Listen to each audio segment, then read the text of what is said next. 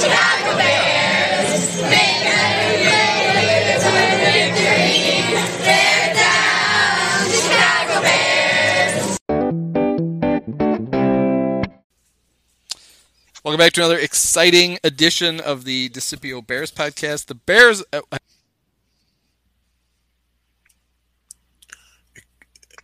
always Kyle Morris and Mike Donahue. How you guys doing?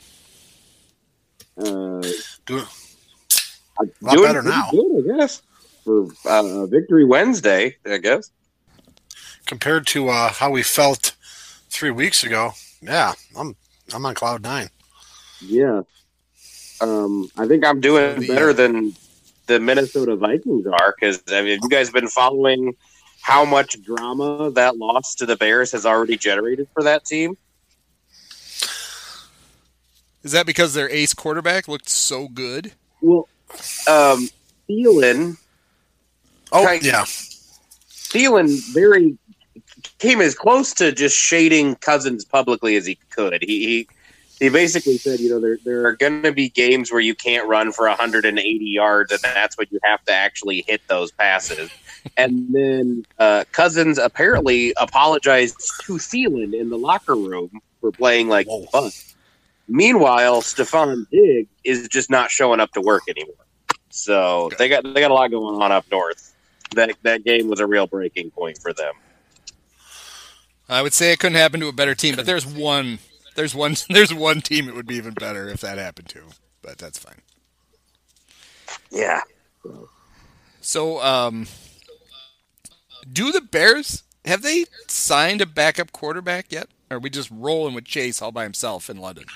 I it sounds like Mitch must be doing better than it looked like he would be doing at this point because he's traveling with the team to London. And I would think I'm trying to remember when Mitch got hurt last year, when exactly how many days before the game they added Tyler Bray to the active roster because that's all they'll do. Yeah. So if they're going, I mean, uh, they must think Mitch must be able to play in a pinch if they haven't activated Bray yet. So yikes. Maybe Bray can't get off. You know, he's, he's probably got a shift at the Verizon store this weekend. He's got to find somebody to pick up his hours. I mean, it's not that easy. He's got to give. Yeah, He's he's got to give two weeks. Well, he doesn't want or he doesn't want to quit the job because you know the bear job might only last a couple of weeks. I mean, he's got a whole thing going on. yeah, it's tough. But yeah, let's just uh, let's wrap Chase Daniel in bubble wrap. He kind of plays like it anyway. Um, but if he goes down, although when they announced that the emergency quarterback was Tarik Cohen, there's a pretty substantial part of me is like, oh, I'd like to see that. Maybe a morbid part of me, but it's like, oh, that would that would actually be kind of cool. Probably, I mean, probably if you- detrimental to winning, but still kind of cool. is he any shorter than Chase Daniel? I don't know. He, he could probably pull it off. So How short is Daniel Chase Daniel? I swear to God, Chase Daniel has the football helmet equivalent. Uh, remember how it looked like Juan Pierre always had the like T-ball batting helmet Yeah. over the. Chase Daniel looks like he has the football equivalent of that. That guy's helmet looked too fucking big for his head He's got the every time. Has he got the Mark Kelso? Remember that rubber cap they put on top of? It? This is how they used to deal with concussions in the old days, gang. Take the normal helmet and let's just put like a rubber thing on top of it, and then that'll protect him. That'll do it. Let's not worry about that. I Yeah. have the faintest idea who Mark Kelso is. You're, you're going to have to date that reference. Well, Google him. Buffalo sometime. Bills. Google him, and when you see every picture of him, you'll see that he literally had the Great Gazoo helmet. And Well, he- yeah. Did Kelso? All, he also had like that sort of puffy thing on the back of his shoulder pads, on the back of his neck, right? Didn't he have like one of those?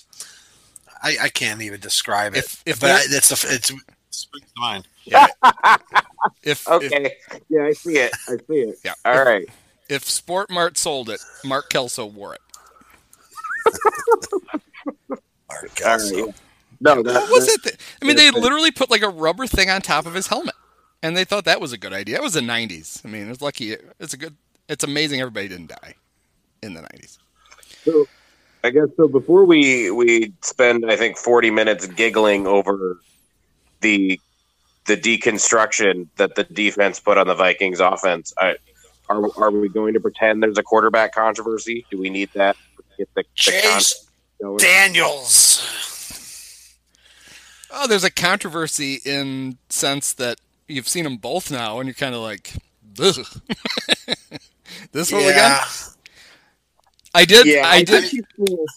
I did tweet non that could be- sarcastically though that it it felt like the Bears put their backup quarterback in, and all of a sudden they could run more different kinds of plays.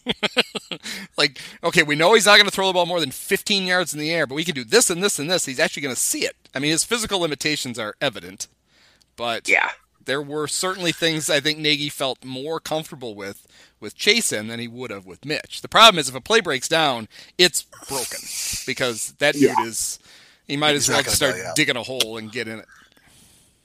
yeah. I Yeah. mean, uh, I think he also he knows that he can.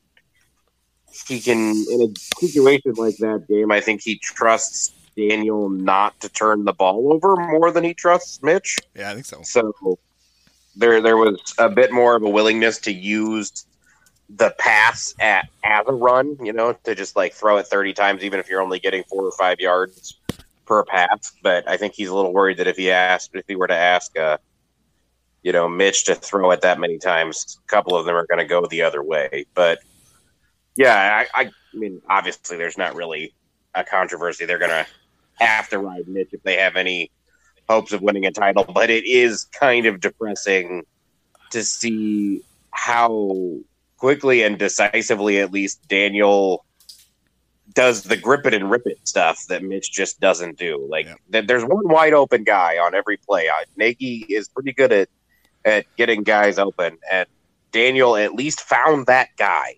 So I don't know. Maybe Mitch can someday grow up or grow down to be Chase Daniel. Oh, and from a schedule standpoint, I mean, it's never a good time to lose your starting quarterback, but when you lose him, you still man you lose him right away, but you still manage to beat what we thought we still think is a pretty good Vikings team. Then you get the Raiders. Then so you get A buy. you kind of get a buy, and then you actually get a buy right after that. So, and then the schedule, Yeah, then, you then you play real teams after that. But at least there's somewhat of a so- although there was a similar soft landing last time. They got Lions and Giants and and could only win one Right. or two games. Well, and it's one of those things where it's like Mitch has got to stop. Uh, he's got to stop getting hurt before the softball games. Mhm. You know, like the Giants game would have been a great time for him to pad some stats last year, and the same with this Raiders game. That that was going to be his breakout game this year. He could have had his chance to, you know, put up some big numbers, get people to breathe easy for a little bit, and he, he keeps getting hurt. So now he's going to come back against the uh, surprisingly solid Saints defense. I mean, their offense hasn't even been even No. before Brees got hurt. They were a little off, and that defense has been surprisingly stout considering how bad they were for most of last year. That's true. Saints, then Chargers, Eagles, Is Andy talking? Lions. The Lions. Yep. Sorry, Kyle. So oh no, the- you're fine. I it got really quiet all of a sudden. I was worried both of you cut out on me.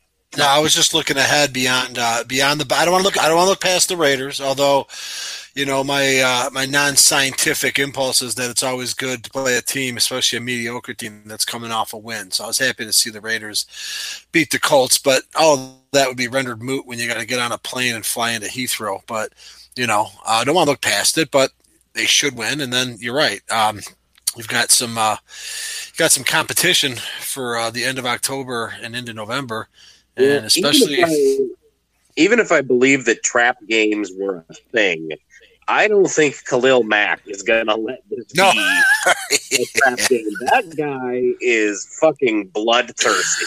I I made a crack about it on Twitter all this, this week, but you know, usually you get real canned answers when you ask a guy about playing his former team. You know, there's oh, this is not anymore special. It's just another game. All that matters is getting the win. Yes, Khalil Mack. He's like, yep, I fucking hate them. I'm going to to end them. Yeah, exactly.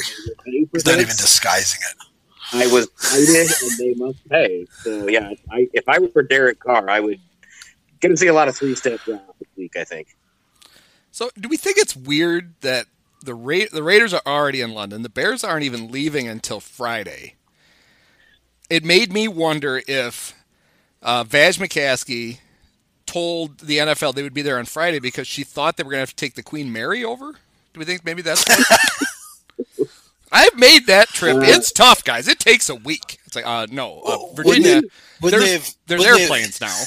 Remember Charles Lindbergh? It's kind of like that. Only we all get on the plane. You know, they didn't, go up to, they didn't go up to Denver until Friday, and I feel like honestly, the the slight bit of jet lag is probably less of an issue than the atmosphere. So if it worked out in Uh, Denver, I don't know. Are they- It'll work out in London. But is is is 36 hours enough time to acclimate to the fog? I mean, I don't know. I'm no meteorologist. I'm worried. Wow, Bears are one and zero in the fog. It was getting foggy Sunday. It was. But not on the field. We saved that for Buddy Ryan. That's right. New Year's Yeah. Eve. Okay, so I think we do we want to talk about the Roquan Smith thing Yeah. and how Yeah, I was gonna say. that- indignant the Sun Times is that the Bears are refusing to say what's actually going on with him. yeah, Yeah, yeah, I, I, can I just jump in because I, I I did something yesterday that I usually criticize others for, and I and I retweeted an article out of angry indignation that sometimes has this article, and they had the summary, and I didn't read the article. Right, I saw I, I forgot how it was pitched in the in the Twitter in the tweet. I basically said the, the the part that galled me, and a lot of people, but I was particularly indignant, was uh, you know the fans deserve the fans have a right to know. And so I tweeted out some outrage that that's just ridiculous. That's a stupid mindset. Fans don't deserve shit. You know, you can come, you can take it or leave it. You don't have to root for this team. Um, and then today I actually linked on, clicked on the article, and the first thing I saw was the writer was Mark Potash. So it wasn't even like some. You know, I, I thought I thought somebody's going to have this take as somebody, you know, young and obscure and just, just trying to sort of um, get some attention. So I guess I should have been surprised. And and I actually read the first.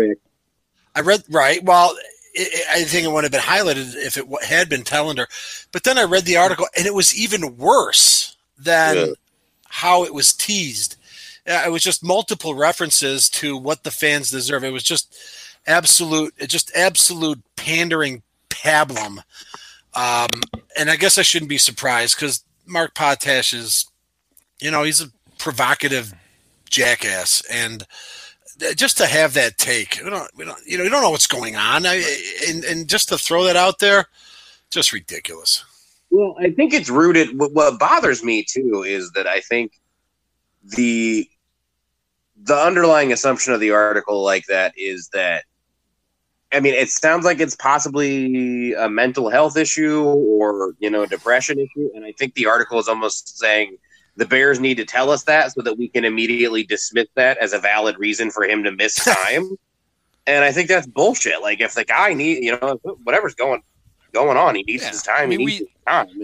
I mean, we don't know what it is. It could be it could be a sick family member. It could be we have no idea what it is, and uh, it just as could be really upset responsibly. about Ben Zobrist's divorce. I mean, Yeah, I think we're all still reeling from that. Um, and then, of course, some very reliable source on Twitter gets a shot of a wrecked sports car Yep.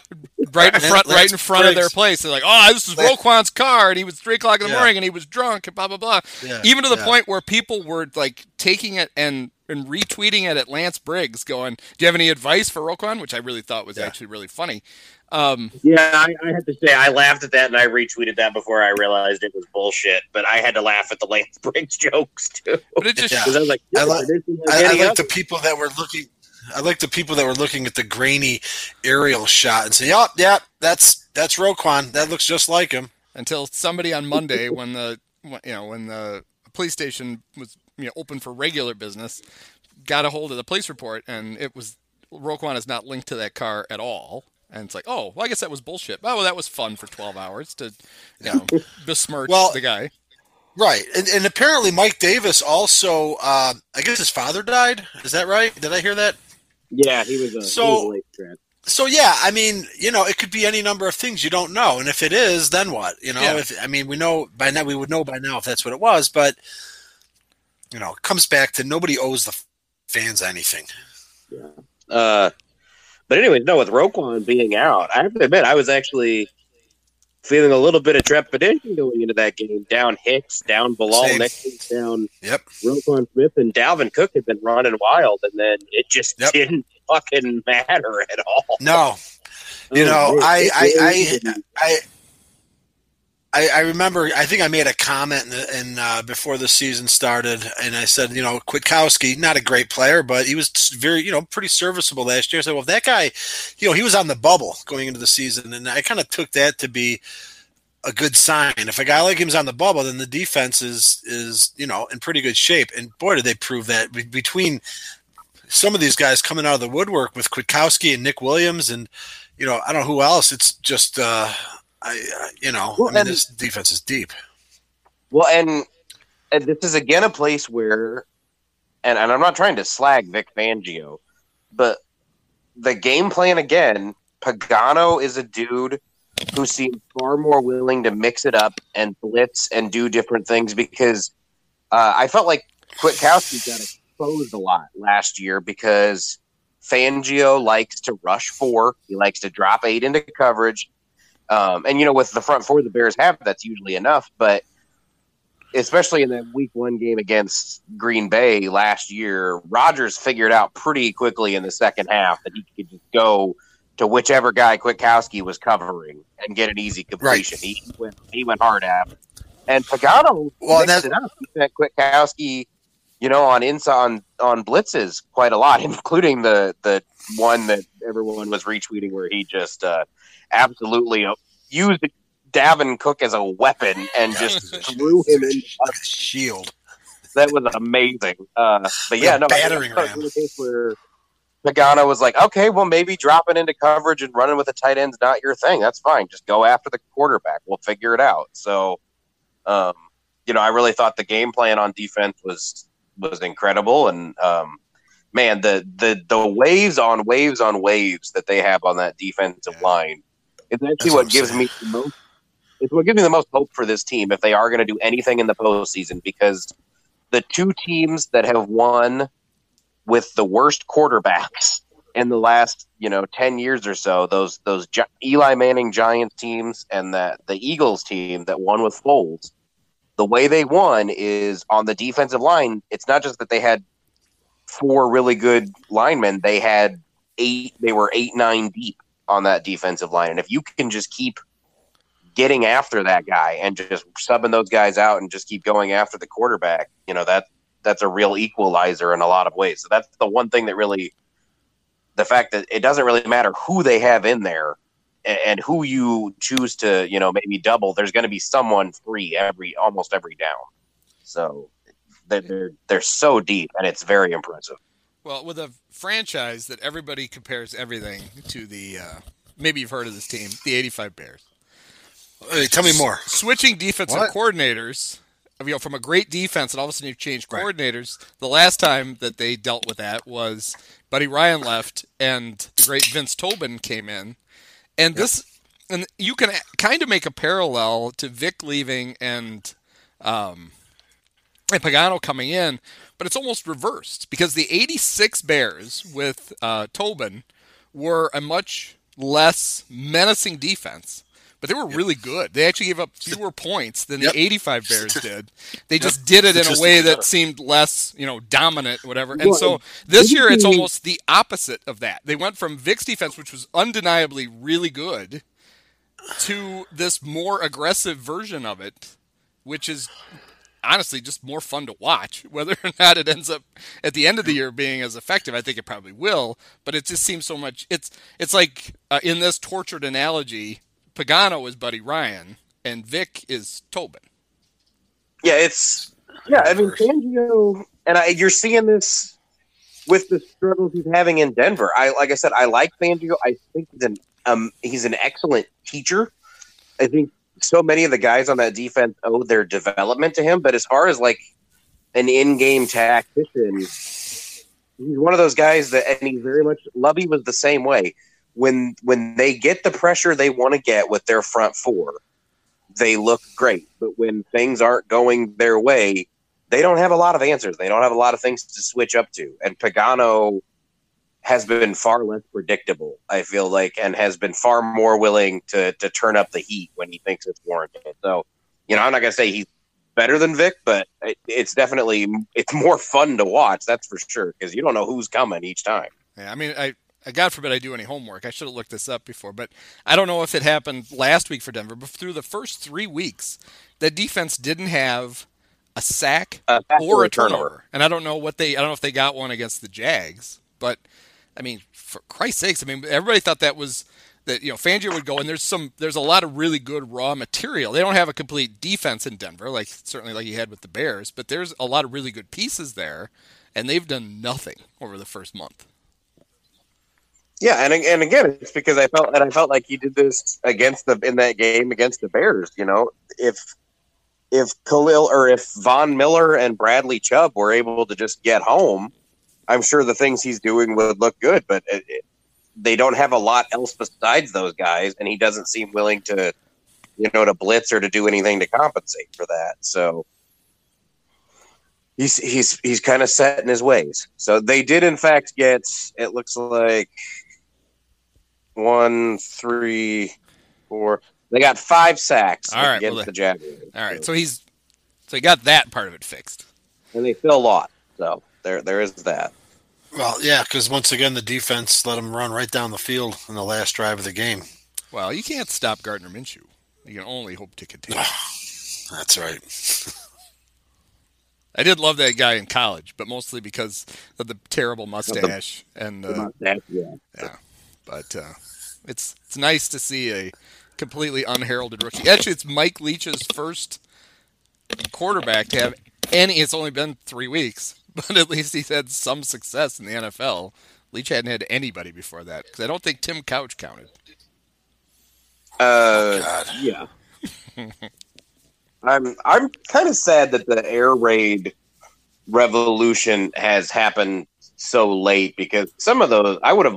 He had a dude his third or fourth year, I think it was at Texas Tech, named B.J. Symons, that I would have loved to see actually get a fair shot in the NFL because that kid had a cannon and he was not afraid to sling it. That was, uh, like I said, Leach. Le- the Leach had a part in his book um, where he talked about when they they first introduced the the four verticals play into their offense, and he you know he said the first quarterback he had at, at Texas Tech, which was actually it was Kingsbury, Cliff Kingsbury. Um, he was real he was real hesitant. He wasn't he wouldn't he didn't love four four verts because he didn't love not having a check down or anything like that. But the the second quarterback he had, BJ Symons, he was like he, that guy didn't fucking care. If the receiver wasn't ready, the ball would doink him in the helmet. He was going to fire it in there no matter what. And I think the dude threw for like fifty four hundred yards. This was in two thousand three or two thousand four when that number was really really insane. So I would have loved to have seen that guy get a chance. But All right, so that guy yeah, I he's- like I like Minshew a lot. Symons probably isn't 40 yet. Get him on the plane. Let's take him to London. He can be the backup. Yeah. Let him chuck it. When did when did Leach stop coaching at Texas Tech? How long ago? Uh, he had that big issue with fucking Craig James's kid, Yes. uh, where he was allegedly locking him in a closet, uh, which I still fully endorse, Yeah. even if it was true. If that kid's anything like Um, Craig James, he, sh- he should have gotten fired for Right. letting him out of the equipment closet, not for Yeah. putting him in it. So uh, he got fired for that in like 2009, I want to say, because it was it was actually because, and I think he won the lawsuit. It was really because Texas Tech uh, had given him a big contract extension after they went 12 and one or whatever in 2008, the year. Um, oh, who was the receiver for the 49ers? Michael Crabtree had the big catch to beat Texas they gave him a contract extension and then they decided they didn't actually want to give him that much money. So they were looking for any excuse to fire him and get out of it. I think it was 2009. And he's been at he's been at Washington State for he took a couple years off there in the middle, but I think he's been at Washington State for 5 or 6 years now. Yeah. So I, in between that was he was rumored to uh, be interested in the Illinois job. God forbid they would have wanted to have hired him instead of the Sterling bunch they had pre Lovie and including Lovie. It's Tim Beckman God. went. At least they had at least they had four years of Ron Zook brilliance that they can hang their hat on. I'm I'm I, I just want to say I'm I'm not a big Illinois fan. Um, I'm fine with him. I'm largely ambivalent, but uh, I'm sad that Lovie's not having more success down there. It looks like it's not going to happen. You know, I don't have hard feelings towards Lovie. On the other hand, his beard is phenomenal. So, and It I was is. actually, I'm ready for I'm ready for Illinois to fire him, and I would really I'm looking actually forward to the part of Levy's career where he gets to be the elder statesman on all the stupid bear stuff because I would so much rather listen to him than fucking Wanny or any of the rest of them. Oh, So Lonnie. Lonnie. yeah, I bring bring Levy on, let him talk about the Bears. Oh, I'd love to listen to Lovie talk about it. I do not understand what Lovie did that, or what Lovie, what Wanny did that got him into the, some sort of quasi acceptable football Uh-huh. expert in Chicago. It's I just I- I can't take You- anything he says seriously because he's a fucking moron. It's like we know he's a moron. We lived with it. Why are you talking to us? Stop it. Ever- up. Go. I said once it was the it was the football equivalent of when people keep trying to rehabilitate George W. Bush as not being that bad now in comparison. But like, no, no, believe me, that guy should not be allowed anywhere near the Bears franchise. Still, But it just proves my point that ever since '85, you don't even have to be a member of the '85 Bears. You just have to have played for the Bears or associated with them. And no matter how much of a mess you've made of things, uh, your image over time will get rehabilitated. Yeah, because not only did Wanny kill them as the coach, he was the he was the per, he was the head of personnel for almost Ah, the entire yeah. time, and that's where Let's he see. did even more damage. It's like, just Yeah. we know you're an idiot. You, just go away. And, and anybody who foists him on us on the air, I just I don't understand it. I don't understand who could possibly be entertained by him either. Like people are like, oh, with- what's what's Wanny got to say? I got to tune into Right. this. Was he solely responsible for the drafts, or was that something that he, like he and Rod Graves and later Mark Hatley, like, did he? Is he the one that drafted Todd Sauerbrun in the second round? Pat Riley that same draft. Uh, I mean, not even getting into the first round bust that they had, it's like John Thierry. because I've read a lot. I've- read everything there is to read about that era of the Bears, and they Sad. all they all constantly everyone every one of them tried to throw the blame on the other guy i it was a it was a brain trust of them plus mike mccaskey was always interfering before his Uh-huh. own mother finally fired him Yeah. but i do believe and and and Wanny was was the most wanted candidate at, in '93. Yeah, I mean, he was. It was a big deal to get him, and that turned out to be So crap. they had to give him. So he had final say on the 53 man roster. I, I don't know if that made. I and it, supposedly, I, at the very least, he was the driving force behind the Rick Mirer trade. So for that alone, Yeah, that's for sure. I know that that had his fingerprints all Yeah, over. and he was he was very excited about. He thought they got such a steal with Pat Riley. You drafted a guy with a torn ACL in the second round. That's genius. did he play? Jer- did he play safety? Because if so, that's stealing Jerry Angelo's bit. Nothing like free injured safeties. So So they are. So I, we talked last week about how disappointing it is that the London game is being played at noon our time. It's just a a tremendously missed opportunity for early morning drinking and watching the Bears. Bloody Mary's at nine. and we determined we know why. It's because the they're playing a West Coast team, and they weren't going to make West Coast fans watch a game at six o'clock in the morning. Um, but given how how terrible we all thought the Raiders were going to be, they probably have already won more games than we thought they were going to. But they aren't. yeah, I really. But they because aren't. What, are they two and two? Have they Yep. won two? Yeah, they're two and two. Yeah, Jesus, they who the hell they they beat besides? uh They beat Fangio and we Yeah, they beat Denver. and they beat the Colts this week. So. Wow, Yeah, the the fighting Jacobys. Um, good. yeah, I honestly, I, I don't know that they've won more games, but I, if they, unless they go zero and twelve from here on out, they've they've got me beat because I, I would Yeah. have said two and fourteen. Uh huh. Well, they're screwing up their chance to get Tua. That's all they're doing. for You know, I'm not sure he's the one I most want out of that draft, anyways. But I don't know. I like the kid from Georgia. I like Jake Fromm. Yeah. Maybe Pace will be trading up to get this time in the spring. We'll, we'll have to see. No, he'll trade up to I'm- get he'll trade up to get the third best quarterback. That's Yeah. that's his that's his move. So Justin Herbert, come on down. You're the next. Which is my favorite kid from Oregon, but the Herbert kid. I don't. I've not. I've never been impressed with that guy. I don't understand the, the love he gets, but he, he gets it nonetheless. oh come on, you can't go wrong with an Oregon quarterback. When has that ever failed? Yeah, just ask uh, Joey Harrington and uh, Marcus Mariota. and- Akili. What Smith. about uh, D- what about Dan? Fou- oh, he was Oregon State. Never mind. No, he's All right, Oregon. Oh, Dan Fouts. Yeah, if you go back to Fouts, um, then yes, He was a dog. yes, he was a duck. Akili Smith was the beaver. Akili Akili- Smith. So so far we've got two references. We got two references to the '99 draft. Tim Couch has already been thrown out there, and we've got Akili Smith. No, Akili, Akili Smith was Oregon. Oh, he was. He was. Um, That's he right. was. Joey Harrington was his backup, so Mm. they Okay. Yeah. they had quite the run there. Yikes.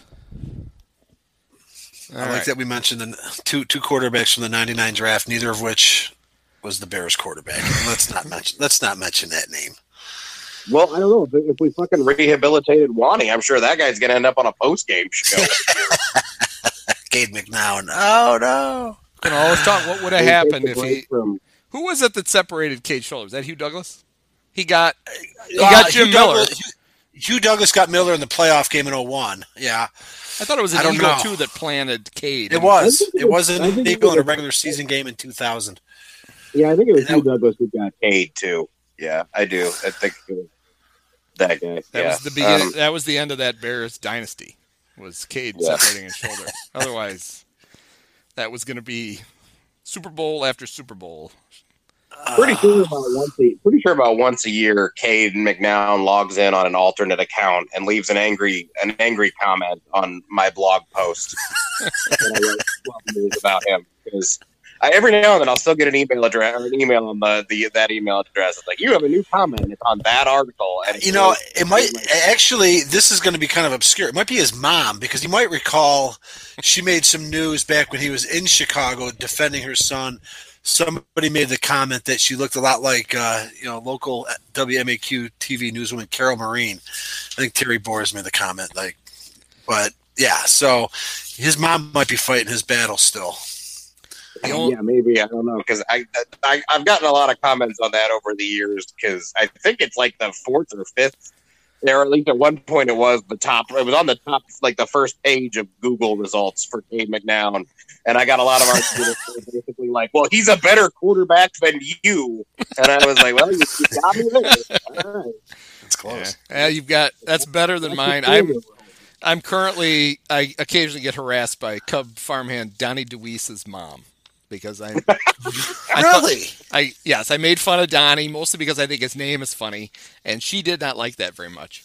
And um, and then I I threw his name out again uh, a couple of months later, and immediately I got a response from her. So, so I have to be nice to Donnie.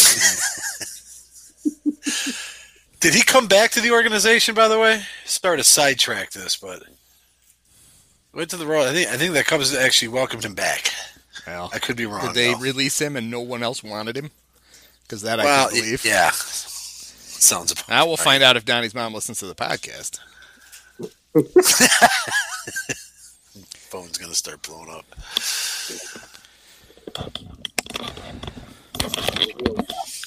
Is there anything else from Sunday we, we feel worth mentioning other than we talked about both Nick? Uh, Yep, the, just the depth on defense. I thought it was interesting that um, with Taylor Gabriel out, it seemed like the majority of the snaps and targets actually went to Javon Wim instead of Anthony Miller. So I, I'm really starting to wonder if Miller's just in the doghouse because he does not seem to be a part of their game plan no matter what. Yeah, I mean he got we had what two receptions? Not a lot, just a couple.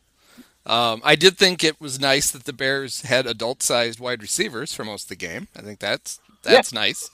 True. I mean, I, I like Javon Wims. I think he's an interesting player. I think he, he deserves more opportunity. It's just interesting to me that with Gabriel out, it seemed like he has already passed Miller in the pecking order, which is not exactly what I was hoping to see from last year's second round pick that they gave up a lot to get. But We did get the uh, short yardage uh, handoff to Cordarrelle again. Cordell.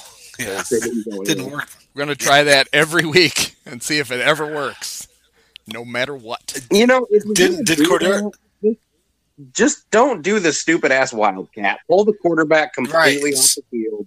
Throw in another blocker and just run it up the goddamn gut. If that's what you want to do, fine. But just don't Because even. they they snapped it. They snapped it directly to him once out of the Wildcat. Did they not? They did, and it Yeah. it, it went immediately for no gain. So, Yeah.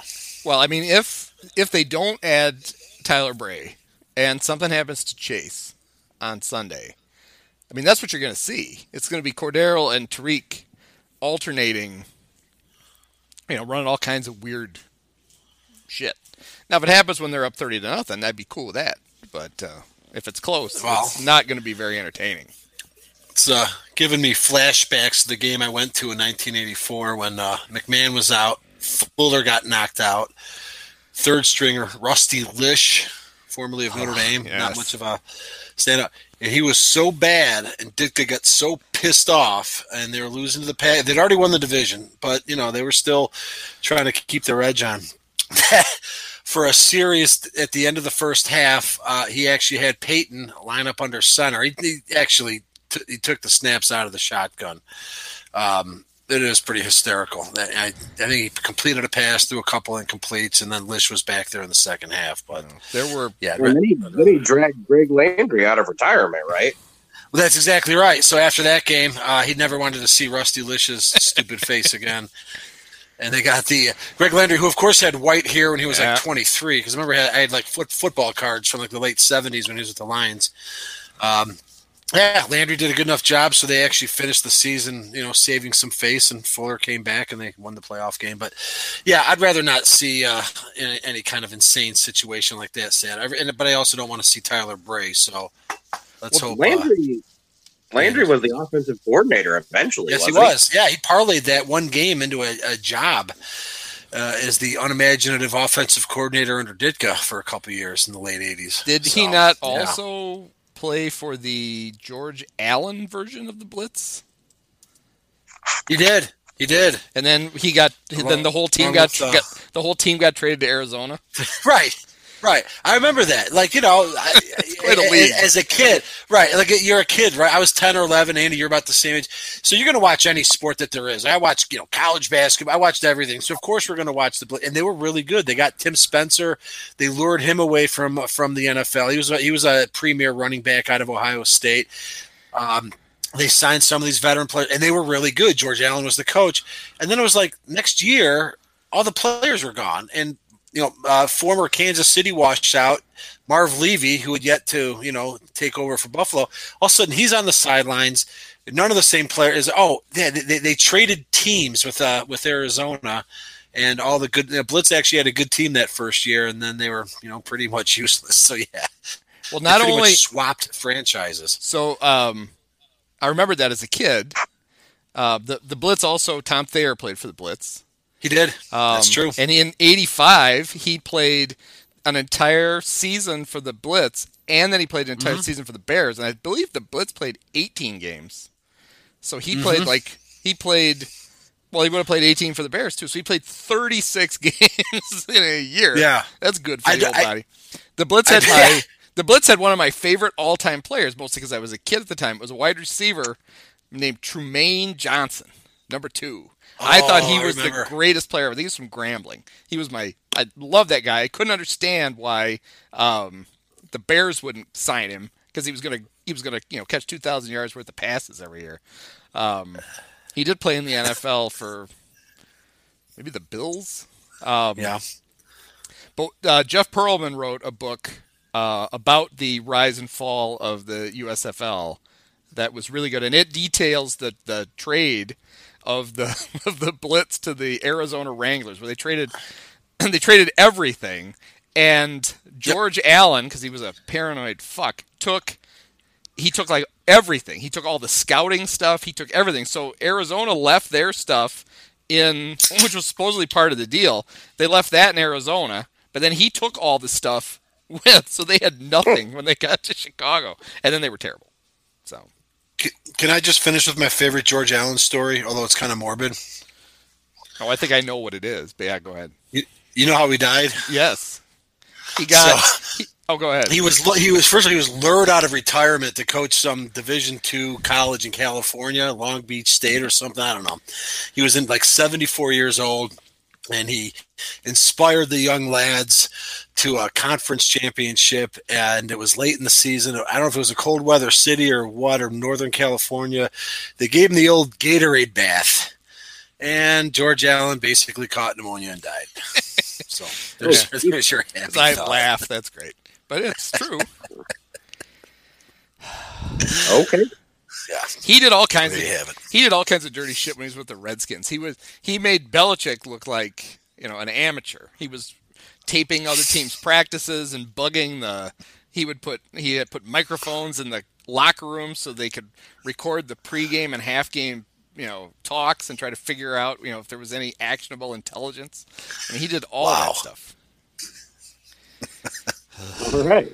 And he left every team. He would win where he was, and then he would leave every team completely worse off by the time he left. He would have like he would have gotten rid of all your good players, brought in a bunch of old guys that he, he could win with for a year, and then he would quit or get fired, and he would leave, and then you'd be stuck with the crap that he had put together on the roster, and then have to completely rebuild everything. Other than that, he was great. All right then. Oh yeah. All right, so let's look ahead to uh, to to London, which is uh, they're playing in the uh, brand new uh, Tottenham Hotspur Stadium. Stadium, the construction was so well done that it opened a year later than it was supposed to. so let's hope. So so they're not playing they're not playing in Wembley then.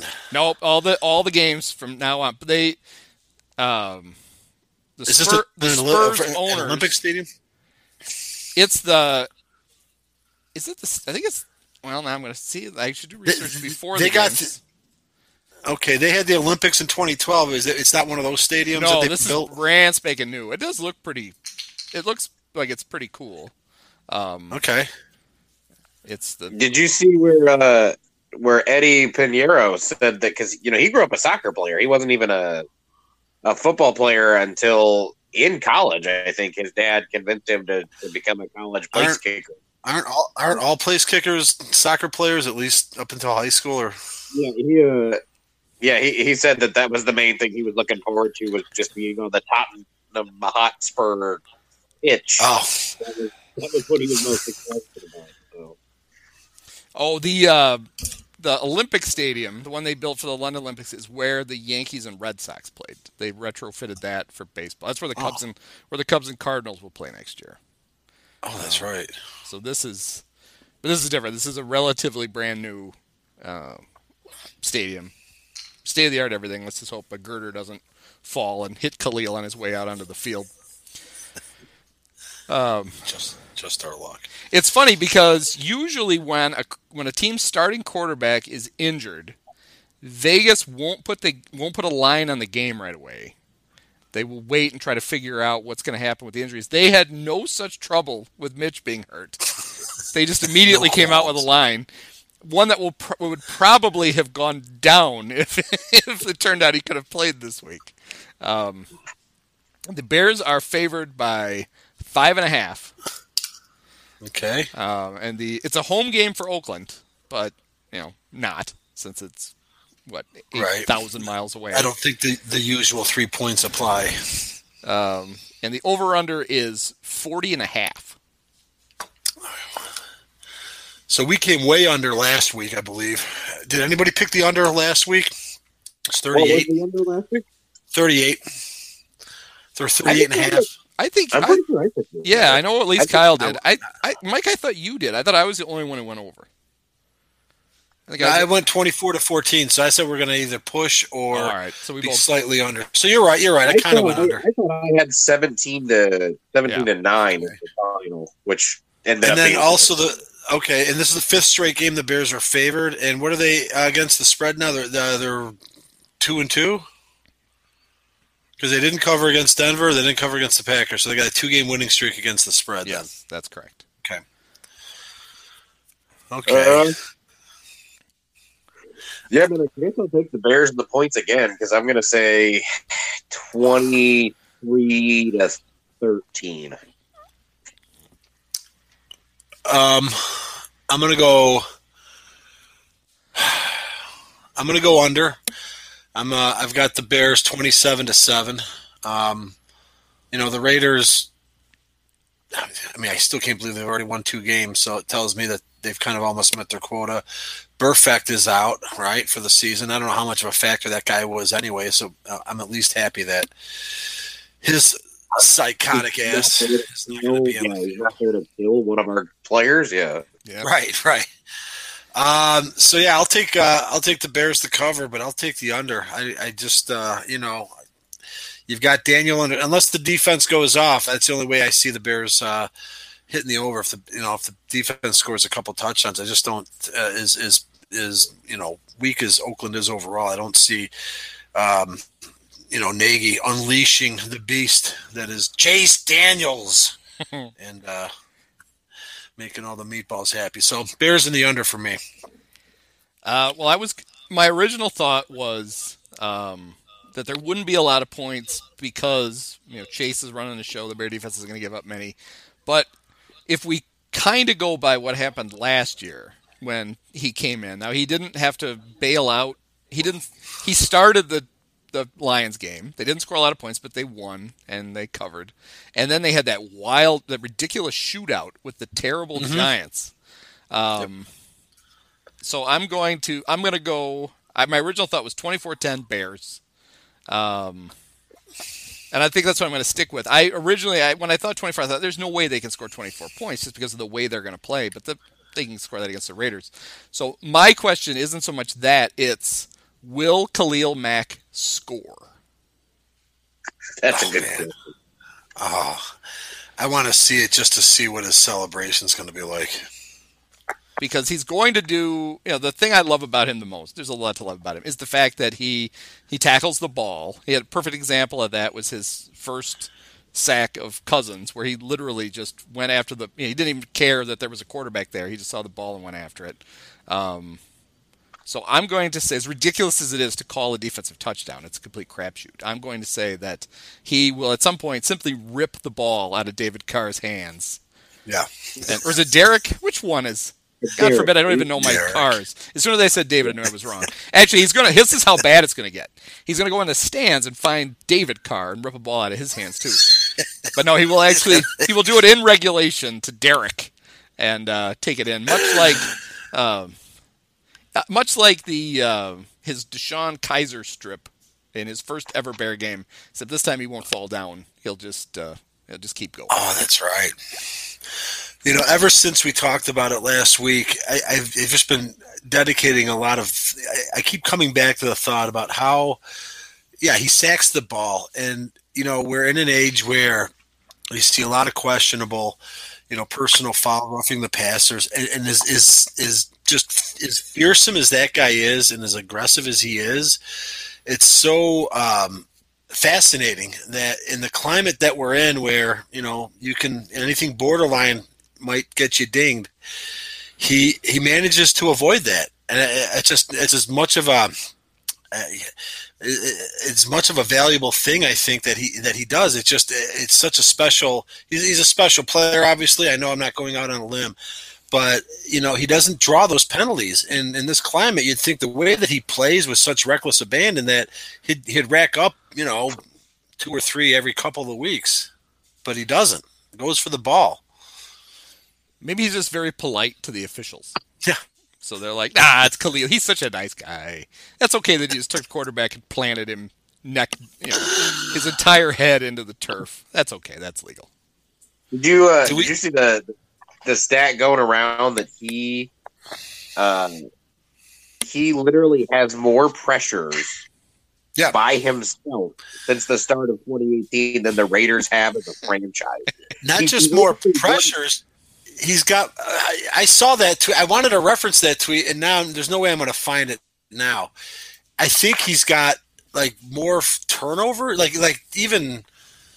It's not just pressures. It's like everything. Like even more more quantifiable uh, metrics that he's he's outpaced that entire team since he's gotten there.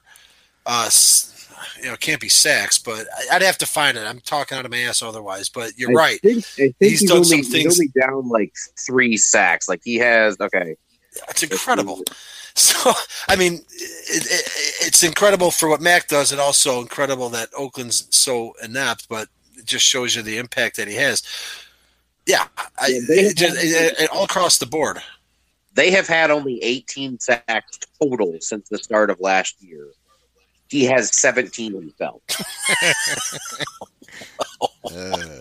He has also forced fumbles, and they have forced eight. So he actually has out fumbled them or out forced fumbled them. So yeah, it, it's pretty impressive. That uh, that trade was made right before training camp, right before the season last year. So Oakland, well, they got two first round picks, but they've only used one so far, right? Well, they they got the they got a 2019 first, just free and clear. But in Yep. 2020, it's a it's a pick swap. So it's, it's they get our first, but for their second. So if they have the kind of season we're expecting them to have, it's it's Oh, yeah. basically, you know, with any luck, it, it, it's a swap of like 10 spots. The, the, Right. Any way you want to put it, the Khalil Mack trade is, is fucking highly robbery for the Bears. Right. So, like, even if the Bear, best case, you know, the Bears are, let's say, 25th, 26th, but then the Raiders, if they're one of the five worst Wait, teams in your the best league, In your best case scenario, they're not number 32. 32. Super well, Bowl, 32 teams, right? Super Bowl champ gets to pick 32nd. Okay. So, yeah, even if they don't go all the way, they're going to be in the high 20s, very possibly, and the Raiders' second round pick's going to be, you know, Probably somewhere mid, to, like mid to upper 30s. Yeah. 39. So yeah, it's it's Wow. not going to be much of a much of a swap. Well, it's it's Yeah. it's always good to do this after we make the picks, but um, I meant to pull up the I did pull up the uh, injury report. I just didn't bother to read it before. So uh, from today, uh, did not practice. Taylor Gabriel still with his concussion. Akiem with his knee. Bilal with his hand, and Mitch has got a shoulder. Uh, Kyle Long was limited with a hip, and full participation today. Eddy Piñeiro, Trey Burton, and Roquan, who they listed as personal. Roquan's, Roquan's practicing. Yeah, he was back Uh, today. he he's going to play. He promised he's going to play. You know, I I hate to say it, but I thought the offensive line looked considerably better Without with Long. Larsen and then Howard in there at guard than Kyle Long. I, he looks Long has looked bad this this year. He Well, looks he's slow and stiff. I, and I'm Maybe wondering if he, he's he might be dinged up. Well, he's. I think he's permanently injured. I mean, he's had. He he did it right every time he got hurt. He he really hurt himself, and uh, Yeah. you know that's That's too that's bad. not a recipe for a long storied career. Is to constantly be hurt He- and to have the hip another thing. one. I think hopefully though, if if he ever does have to call it quits soon, I think he can transition almost immediately into that that Lance Briggs, Matt Forte group that just sits there and shoots the shit after every game and gets paid to do it. I think I'd prefer he replace Wanny. he's got a bright future as as one of those guys Yeah. if he wins it. I think. well, He's a like, good yeah, dude. his dad, his dad does it. he he pitched at Florida State, so maybe he'll um, um, maybe he'll just be on marquee. Here's our new Cub analyst, Kyle Long. If uh, oh, they manager. Let's do it. if if there was just a half hour of Kyle Long surrounding Ryan Dempster's head with punches, um, I will definitely subscribe to Marquee. There is. I will post it with the pod somewhere on YouTube. There's video of Kyle Long pitching, and it is, it's really something. That's an was a very enormous man. Um, so I will post that Yeah, with, the, with the pod. He's Oh, a big, he's a big dude. Yeah, I, I mean, I hope he, I hope he's not done. But like I said, the, there was a marked improvement on the offensive line last week, which is not really what you want to see when your supposedly Pro Bowl guard goes out but yeah, uh, Yeah. Hopefully, hopefully the week off did him some good, and he he's back into something resembling his regular shirt. If he, Well, and if those were. not, he- something- Go ahead. She takes two prescriptions. Go ahead, Eddie. Oh, what Kate's happened? son Jack. Got a video playing on my thing. Um, those were Coward's first NFL snaps, right? At a position that he typically doesn't practice at. So And- and pretty Yeah, impressive. they were his first at guard, anyways. Yeah, he looked pretty solid. And the, the Vikings have a good defensive line. I mean, Yeah. that, those are those were not slouches he was going up against. So I was impressed. I really was. If he was so, he, were, were were both Coward and Larsen taking snaps in Long's place, or uh, was Bobby Well, Massey sitting out? and then I think Larsen started, and then, and then I think he got hurt. yeah, he got hurt. on the left of minor, and then Coward Okay. Was playing guard, which he'd never played before in the NFL, and he did a very solid job. I was I was pretty impressed. Chalk it up for Harry Hiestand. He's got guys prepared to play positions that they don't even practice. That's pretty good. Yeah. So, all right. Well, uh, so the Bears will try to make it four in a row, and then there's a bye. I don't know if we if if people do. Well, yeah, we can still do a podcast because we'll have to talk about the uh, the Raiders. What game. happened? So uh, Yep. Well, yeah, well, we'll, Well, uh, we'll plenty to cover. I'll uh, Yeah. we'll uh, two weeks of Saints talk, I suppose. Maybe we can. Uh, yeah. well, one whole week just talking about Teddy Bridgewater's gloves because those are those big Mickey Is- Mouse hands. That's really something. we could Is we uh, could Bridgewater would? Go ahead, Kyle. I think we could uh, since I know he's probably listening, we could we could mention the Arizona Cardinals just to make our friend Tech feel loved. Mark. Yeah, I know, I know, Is I it, know. He's always desperate for someone to care that they exist, and we don't, but we could pretend to. So right. Remember 2009. Hey, Bridgewater. Is he projected to? Uh, when is Brees supposed to come back? Do we know? He's the, the, the the minimum timeline was eight to ten weeks from when he got hurt, which was Oh. what week two. All right. So it, it's going to be a while yet. and that's a bad So we're looking at we're Uh, looking at Teddy. a thumb injury for any quarterback is bad, but especially, you know, tiny hand 82 year Drew old. Brees. That's I think it's got to be worse for him. So, but we'll see. He'll probably come back and throw six touchdowns his first game back, but it will not be against the It Bears. won't be. Will not be against the Bears. No. So, That is that, that is a little bit of a tough stretch there. I mean, once you get past, I mean, again, not to look past the Raiders, but Saints, Chargers, Eagles. We'll see if the lines are still for real. I mean, I- anybody watch that game on Sunday against the Chiefs? That's what they're showing in Chicago. Yeah, it says a lot about Patrick Mahomes that I was like, damn, the Lions defense played really well today, and they gave up Yeah. 34 points. Well, they did. They had like four peanut punches. yeah, it was, it was, uh, yeah, they they don't look anywhere near as bad as I hoped they No. would. I'm still not. Is li- is lionish. well, and Oh, they had they had the ultimate bad. Um, they had a they literally had the 14 point swing where they were going in to score. Yep. And there was a fumble returned hundred yards for a touchdown by the Chiefs. Right. It's like, ooh, that's a, that's awfully tough to overcome. So, Yeah. yeah, the Lions aren't as bad as I would like, but uh, we'll see what happens know- by the time the Bears get them. Right. And maybe they're just one or two catastrophes away, some lion esque cata- catastrophes away from. Well, and re- rendering they that kind game. The same, they kind of have the same game plan uh, on offense that the that the Vikings go with. They they really with Dar- with their new offensive coordinator Darrell Bevell, they really kind of want to. They feel like they want to be a run first team, and so I think if the Bears can kind of take that away, Stafford hasn't been that impressive. Um, since the first week against the Cardinals, so I don't know. We'll have to see, but that's that's a ways away. So anyway, well, that's yeah. like Here's hoping this. Here's hoping the Bears are six and one when that happens. that would be great. Yeah. Yeah. All right. All right, well, Yeah. nice nice job, guys. We will uh, catch Thank up you. in a week and see what happens. Tally ho! Good night. Go Bears. Go Bears. Yeah, go Bears.